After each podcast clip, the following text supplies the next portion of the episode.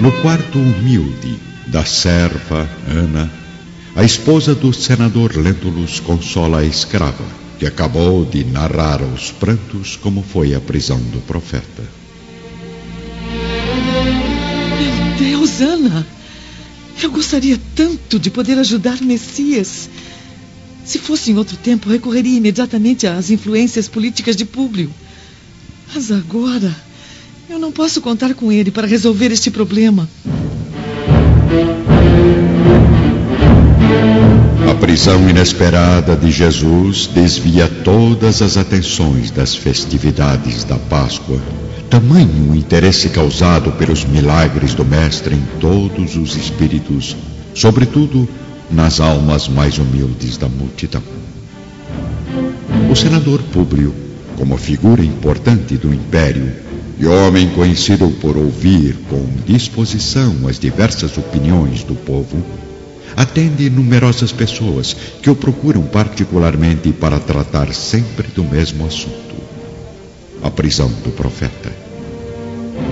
Em seu gabinete, Públio Lentulus recebe o velho Simeão, juntamente com um nobre faristeu, porta-voz dos grandes sacerdotes. Piedade, senador. Intervenha a favor do Messias. Todos sabemos que o senhor é grato ao profeta por haver curado sua pobre filha enferma. Não seja atrevido, samaritano miserável. O grandioso senador reconhece que a cura da filha foi motivada apenas pelo clima milagroso de Cafarnaum. Pense bem, senhor Públio. As pregações desse homem são uma enorme ameaça aos poderes políticos do império. Esse profeta é um louco revolucionário que merece ser castigado severamente. Prometo refletir sobre suas opiniões. Agora, se me dão licença, preciso receber outras pessoas.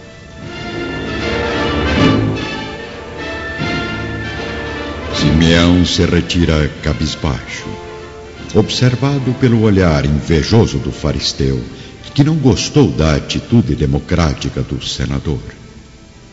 Ao mesmo tempo, Lívia entra no gabinete surpreendendo o marido.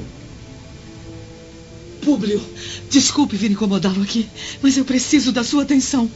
Diga logo o que deseja. Como pode notar, há várias pessoas lá fora necessitando também da minha atenção. Lívia está ansiosa. Não consegue expressar uma só palavra, pois sente que o marido não irá atender ao seu pedido. No auge da aflição, a esposa do senador é interrompida pela entrada repentina do guardião Sulpício Tarquínios. Senador Lentulus. Mas o que faz aqui? Não tenho mais nenhum assunto a tratar com a sua pessoa. Mas o governador Pilatos reserva um assunto importantíssimo para tratar com o senhor. Pois então diga ao governador que lhe farei uma visita hoje à noite. Ele exige sua presença no palácio imediatamente. Me acompanha, senador?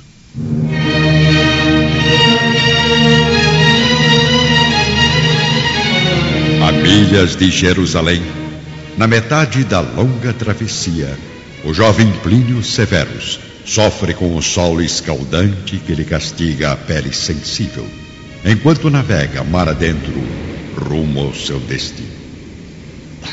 Pelos deuses! Agora que cheguei até aqui, não posso desistir.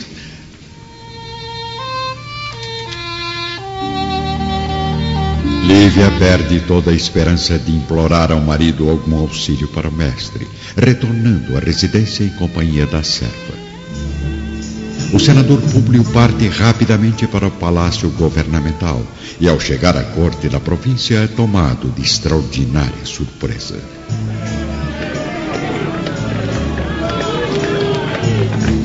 Enorme aglomeração popular concentra-se na praça, enquanto o senador entra no palácio escoltado pela guarda de Sulpício Tarquínios.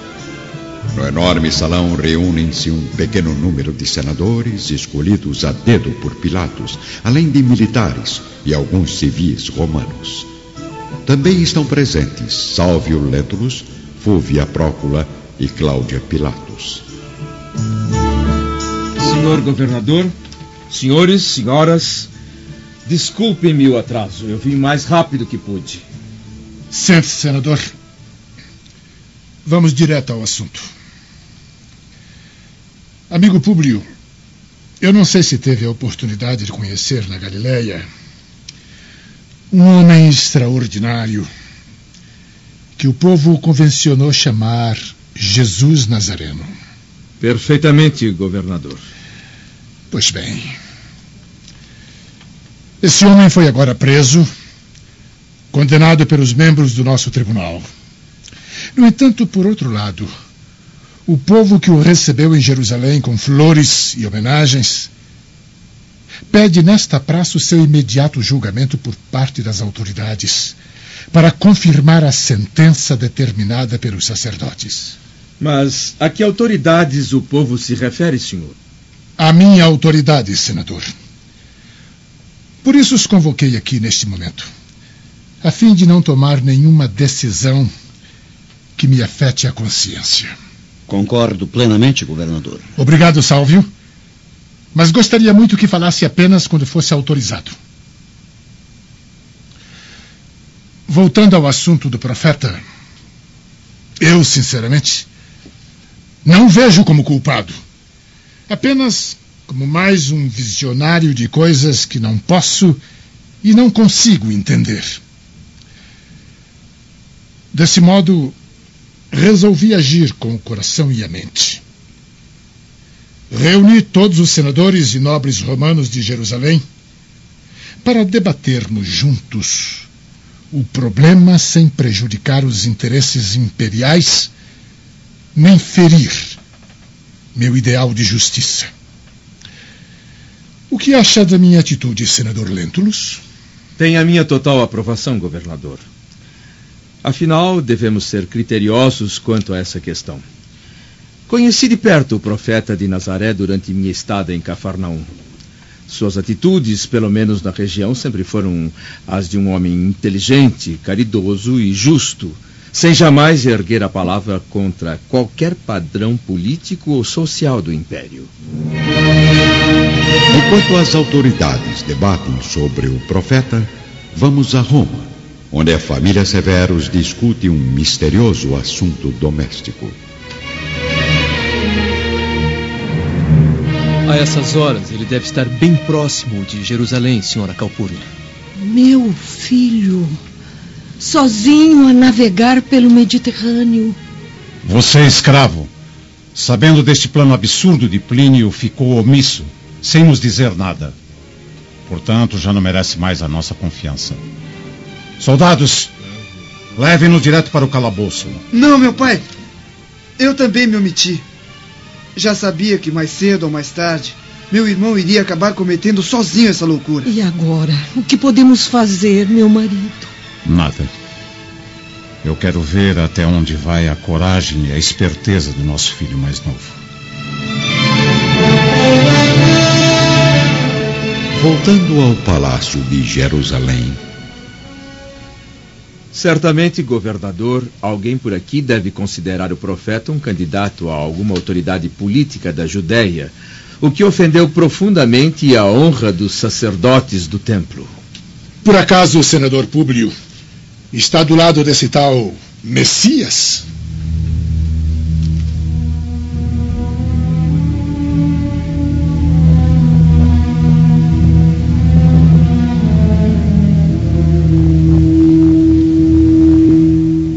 Ainda na reunião, todos os presentes esperam uma resposta do senador. Estou do lado da justiça, senhores. E dessa maneira, governador, já que guarda no coração as melhores intenções, por que não manda o prisioneiro ao julgamento de Herodes Antipas, que representa nesses dias de festa a autoridade máxima da Galileia aqui em Jerusalém? Brilhante solução, senador. Senhores, alguma objeção? Reunião encerrada. O prisioneiro será julgado por Herodes.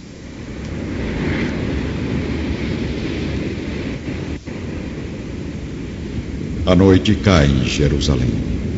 Na paisagem escura e misteriosa do pequeno porto da Palestina, a modesta embarcação de Plínio Severo se aproxima lentamente, conduzida pelo velho servo de confiança. O ambiente é silencioso, deserto. O que faz o jovem romano sentir um misto de insegurança e apreensão. Muito cuidado nesta região, meu jovem. Ela é habitada pelo perigo. Não pedi sua opinião. Eu sei me cuidar. Pois então, boa sorte. Espero que encontre logo o senador Lentulus. Plínio apanha seus pertences e parte rapidamente pelas ruas estreitas e mal iluminadas da região portuária.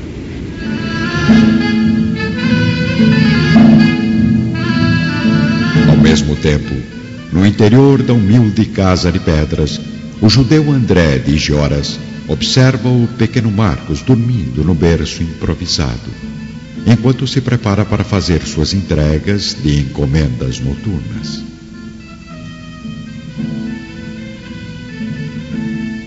Espero que você não acorde com fome durante a noite. Vou sair agora, mas não demoro.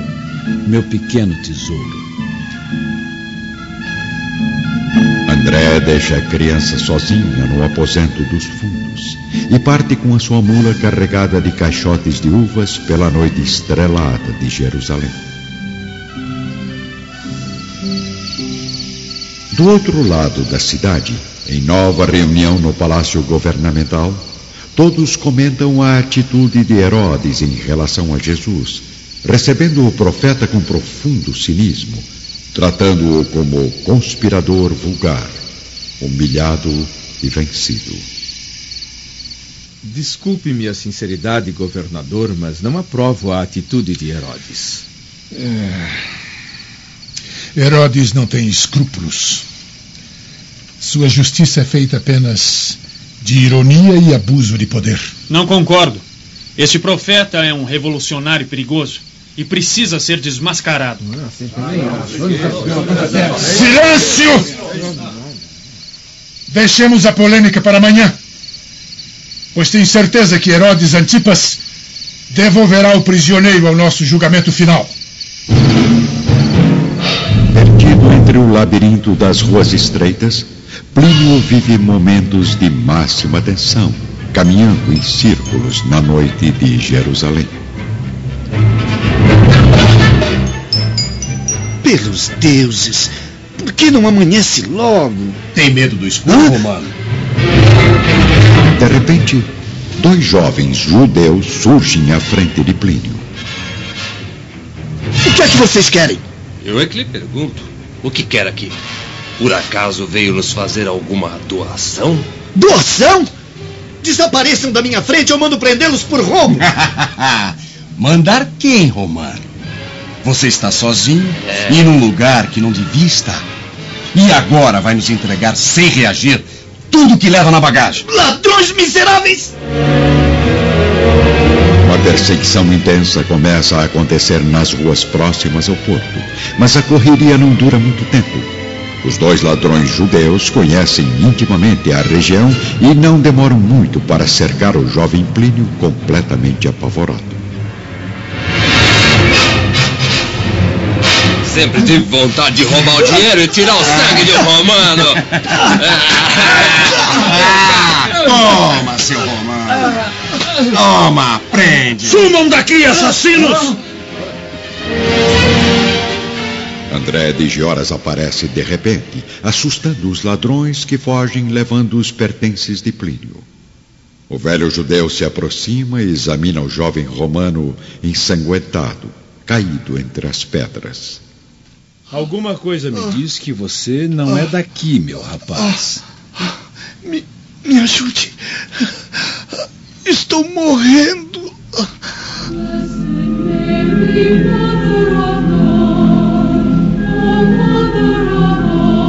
seguinte, Herodes, completando os atos de perversidade e desprezo, ordena que vistam o profeta com uma túnica branca. Coloca em seus braços uma vareta apodrecida e coroa-lhe a cabeça com uma auréola de espinhos venenosos, devolvendo a Jesus a responsabilidade de Pilatos, em meio ao tumulto do povo exaltado. Cercado pelos soldados romanos que o protegem dos ataques da multidão furiosa, Jesus desfila, por ironia, com a túnica alva da realeza, carregando à mão uma simples vareta, como símbolo de seu reinado no mundo. Ele não diz uma palavra, apenas expressa nos olhos profundos uma indefinível melancolia.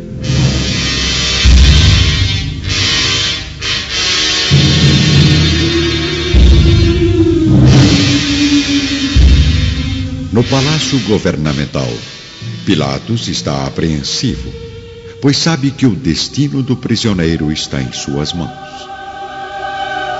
Bem, meus amigos,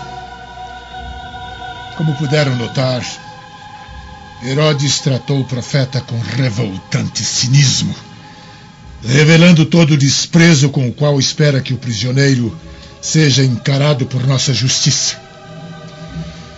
Esta situação me entristece profundamente. Pois meu coração diz que esse homem é bom e justo. Porém, o que podemos fazer numa situação como essa?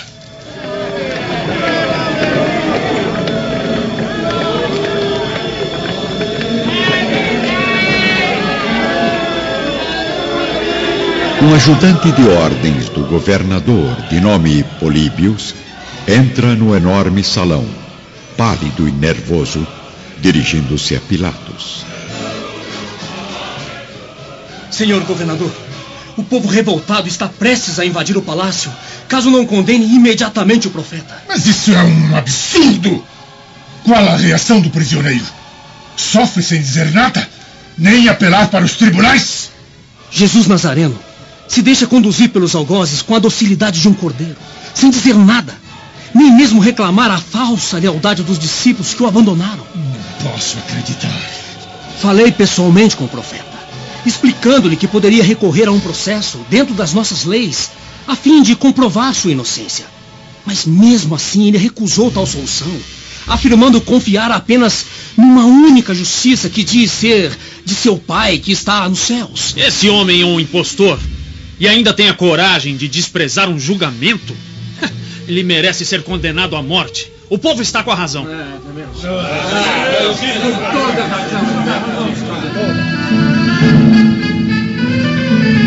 Enquanto as autoridades da Palestina discutem o futuro do prisioneiro, pressionadas pela multidão enfurecida, vamos entrar na casa do judeu André de Gioras, onde o jovem Plínio está deitado num leito, sofrendo fortes dores na perna esquerda. Fique tranquilo, meu jovem. Você teve sorte. Os ladrões conseguiram apenas quebrar uma das tuas pernas e esfolarem este teu rosto de menino mimado. Esta dor é insuportável. Ah, Eu quero voltar para casa. Claro.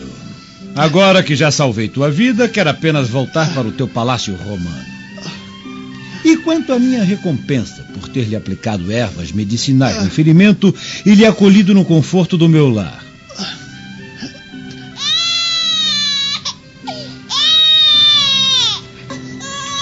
Essa infeliz criança chora tanto? Eu não aguento mais ouvir esse pobre infeliz. Por acaso não alimenta os teus filhos?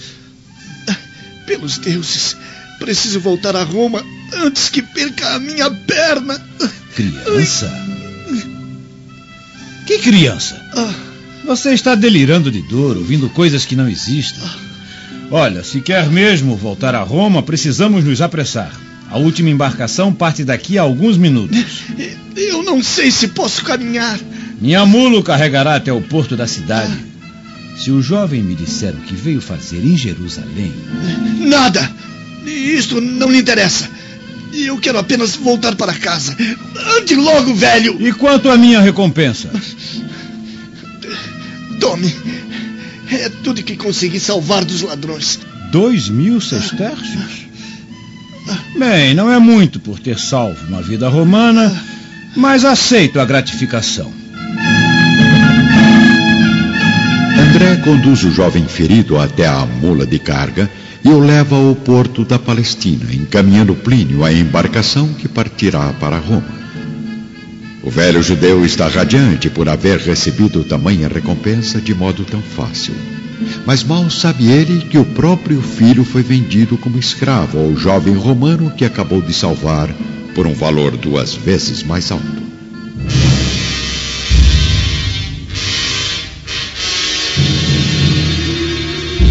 A tensão aumenta no palácio governamental.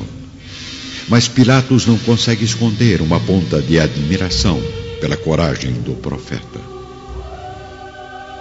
Homem extraordinário. Políbios, o que poderíamos fazer para evitar a morte desse prisioneiro nas mãos do povo enlouquecido? Creio que a única alternativa é a pena dos açoites na praça pública. Os açoites? Mas o profeta irá sofrer torturas horríveis. Sim, senador. Mas só dessa maneira poderemos evitar a morte desonrosa do visionário.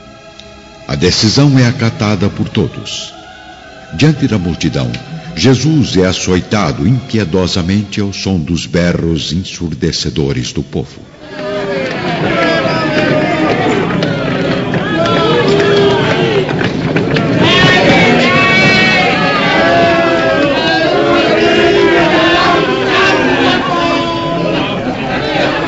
O senador Públio, movido por uma profunda tristeza, faz questão de visitar o prisioneiro nas suas dolorosas e humilhantes provações.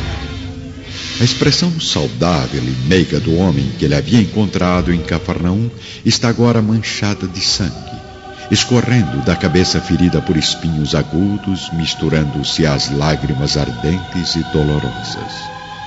O corpo vacila, trêmulo, a cada chibatada mais forte dos algozes, mas o olhar profundo mantém a mesma beleza inexplicável e misteriosa, ferida por um indefinível desgosto.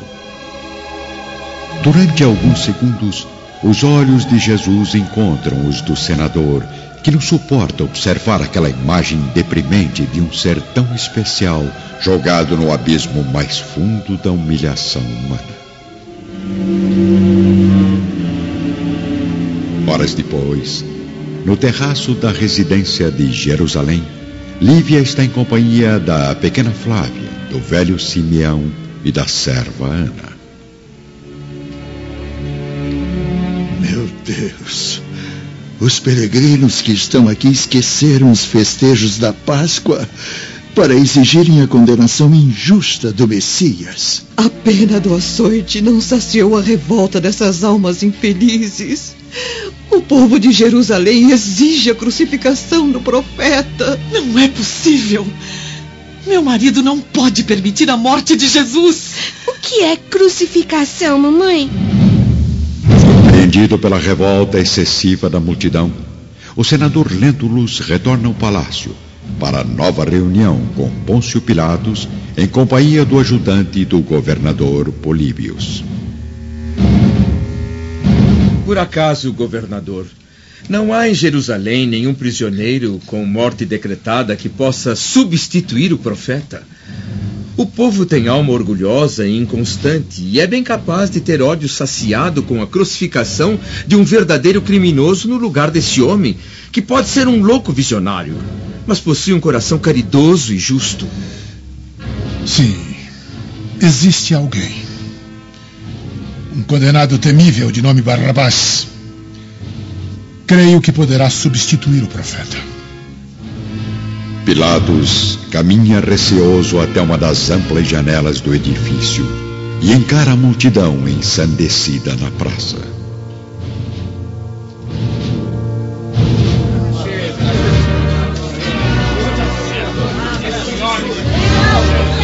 Silêncio! Silêncio! Proponho ao povo a troca da crucificação de Jesus Nazareno pela do perverso condenado Barrabás. Escolham Jesus ou Barrabás!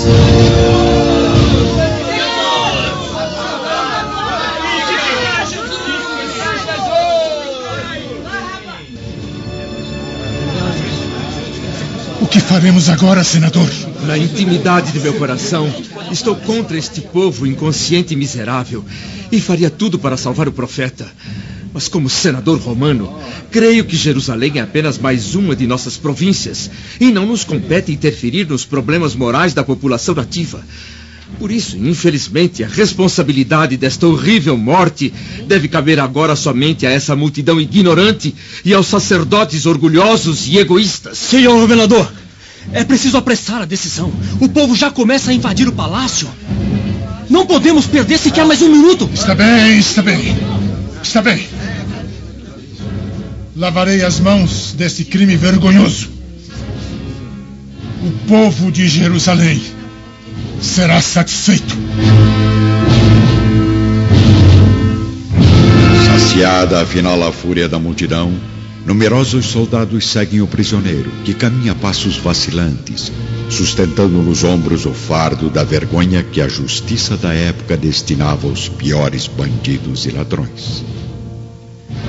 De uma das janelas do palácio, o senador Lentulus observa o Messias se distanciar na paisagem ensolarada e sufocante daquele dia inesquecível, notando a crueldade imposta ao homem que um dia o dominou com a força de uma personalidade incompreensível e fascinante.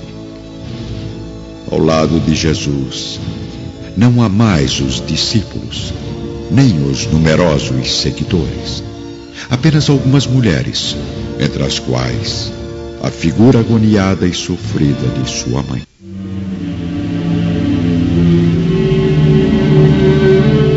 Durante a penosa caminhada, Jesus está completamente abandonado pelos discípulos. Porém, um grande número de criaturas humildes e sensíveis o acompanham, não revelando abertamente a sua admiração pelo profeta diante do povo exaltado, temendo sofrer agressões da maioria.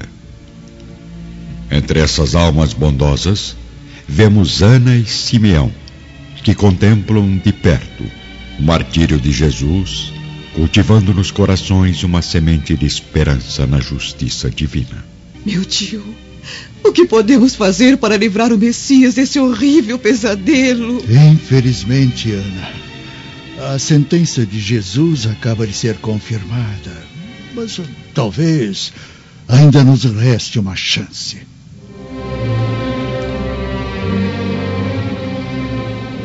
Ao mesmo tempo, navegando sobre as águas agitadas do Mediterrâneo, o jovem Plínio está jogado num canto sujo e úmido da embarcação. Ele sofre de dor, febre e, acima de tudo, de arrependimento. Seus pais, no entanto, principalmente Calpurnia, vivem apenas a angústia de aguardar em Roma alguma notícia do filho aventureiro.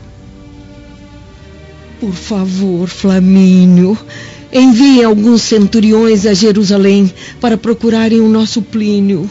Os melhores soldados já se encontram na Palestina, Calpurnia, para os festejos da Páscoa. Todos conhecem Plínio. Se o virem, certamente nos enviarão notícias. Peço aos deuses que ele tenha encontrado Públio e esteja seguro. Em Jerusalém, a serva Ana entra rapidamente na residência do senador, enquanto Simeão a aguarda do lado de fora, pacientemente numa calçada próxima. A escrava dirige-se a Lívia, na varanda ensolarada. Senhora, o profeta de Nazaré já está a caminho da morte vergonhosa entre os ladrões crucificados. Mas não é possível, Ana.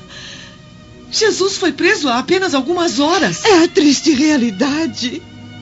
Por isso, meu tio e eu imploramos o seu auxílio, senhora. Uma condenação absurda, sem motivo algum.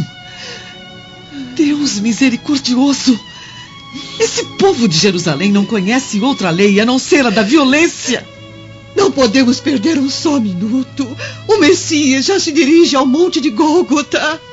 Está bem, Ana. Irei em sua companhia pedir a proteção de Pilatos para o profeta. Mas uh, antes de tudo, eu preciso consultar meu marido. O senador Públio se encontra agora em companhia dos civis romanos. Aguarde um momento enquanto eu visto aqueles trajes galileus que eu usei em Cafarnaum. Não quero provocar a atenção da multidão nas ruas. Lívia reflete na solidão de seu aposento sobre o que o marido estaria fazendo naquele momento tão dramático e não consegue conter uma dúvida no coração. Não, não pode ser verdade. Publi jamais aceitaria a condenação de Jesus.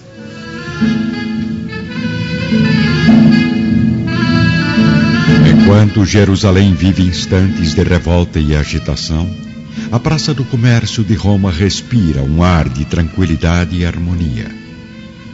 Caminhando entre as tendas, Saúl e Agripa observam a movimentação organizada do povo. Eu nunca vi esta praça tão vazia, senhor Agripa. Terá havido algum fato extraordinário? Ah, são as festividades da Páscoa em Jerusalém, Saul.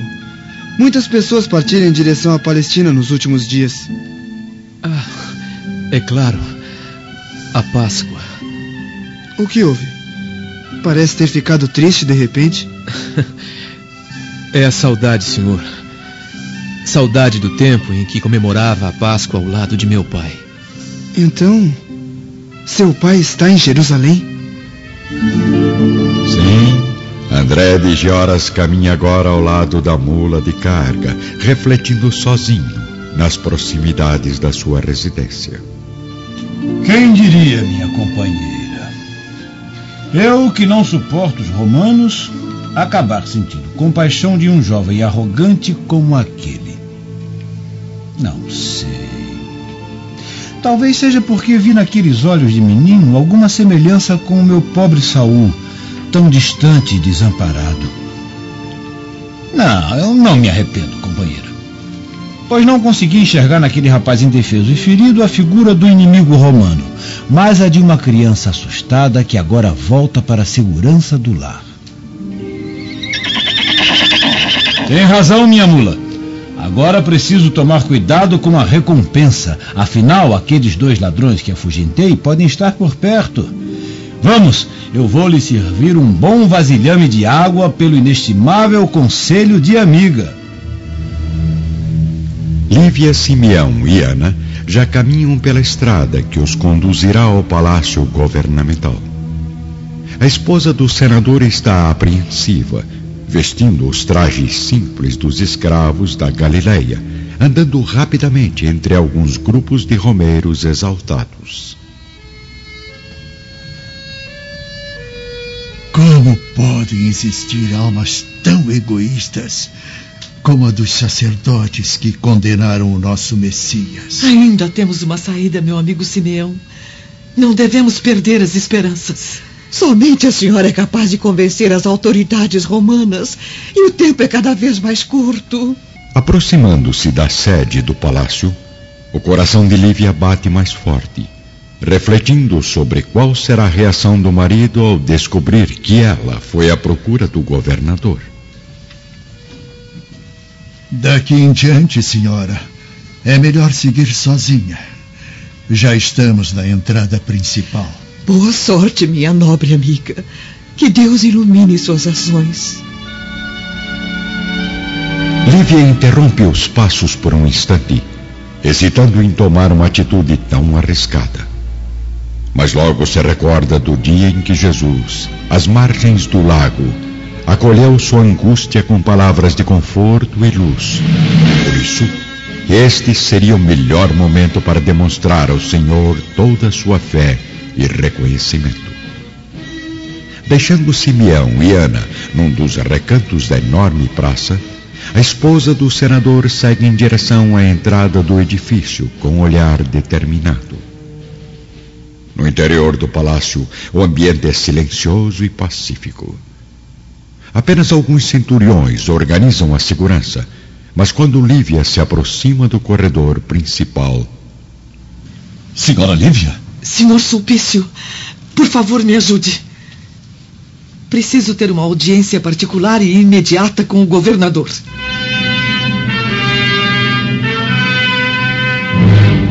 Lívia, mulher de coração sincero e ingênuo, nem desconfia estar diante de uma alma perversa, como a de Sulpício Tarquinius, que a contempla da cabeça aos pés, com olhar carregado de veneno.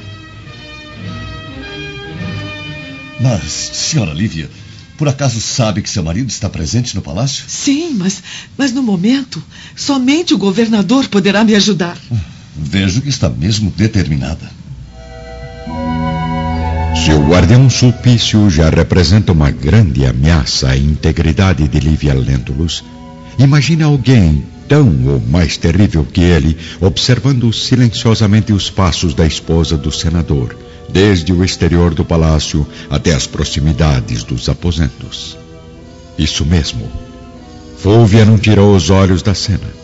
Escondida num ponto estratégico, alimentando na mente os pensamentos mais absurdos. Quanto atrevimento dessa mulher! Usar um disfarce de escrava para ver satisfazer os desejos promíscuos de Pilatos.